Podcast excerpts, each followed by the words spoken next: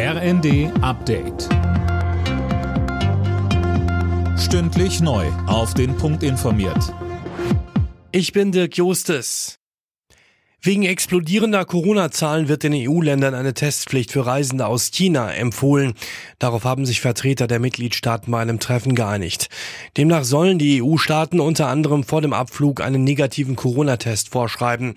Während des Flugs von und nach China sollten Schutzmasken getragen werden. Zuletzt hatten schon Italien, Spanien und Frankreich im Alleingang eine Testpflicht eingeführt. Sechster Wahlgang, sechste Schlappe für den Republikaner Kevin McCarthy bei der Vorsitzendenwahl im US-Repräsentantenhaus.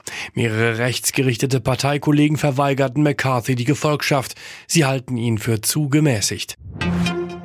Die Ausschreitungen an Silvester sind für Bürgermeisterin Giffey kein reines Berlin-Problem. Auch in anderen Städten sei Ähnliches passiert, sagte sie. Für nächste Woche hat Giffey einen Gipfel gegen Jugendgewalt angekündigt.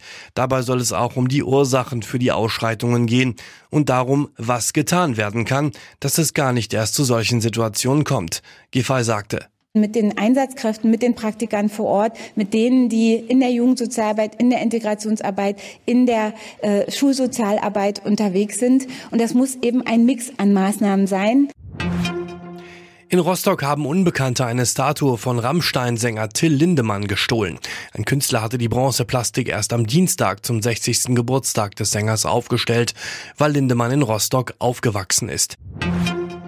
Bei der Vierschanzentournee hat der Pole David Kubacki das Springen in Innsbruck für sich entschieden. Zweiter wurde der Führende der Gesamtwertung, der Norweger Halvor Egner Granerüth. Bester Deutscher ist Philipp Raimund auf Rang 13. Alle Nachrichten auf rnd.de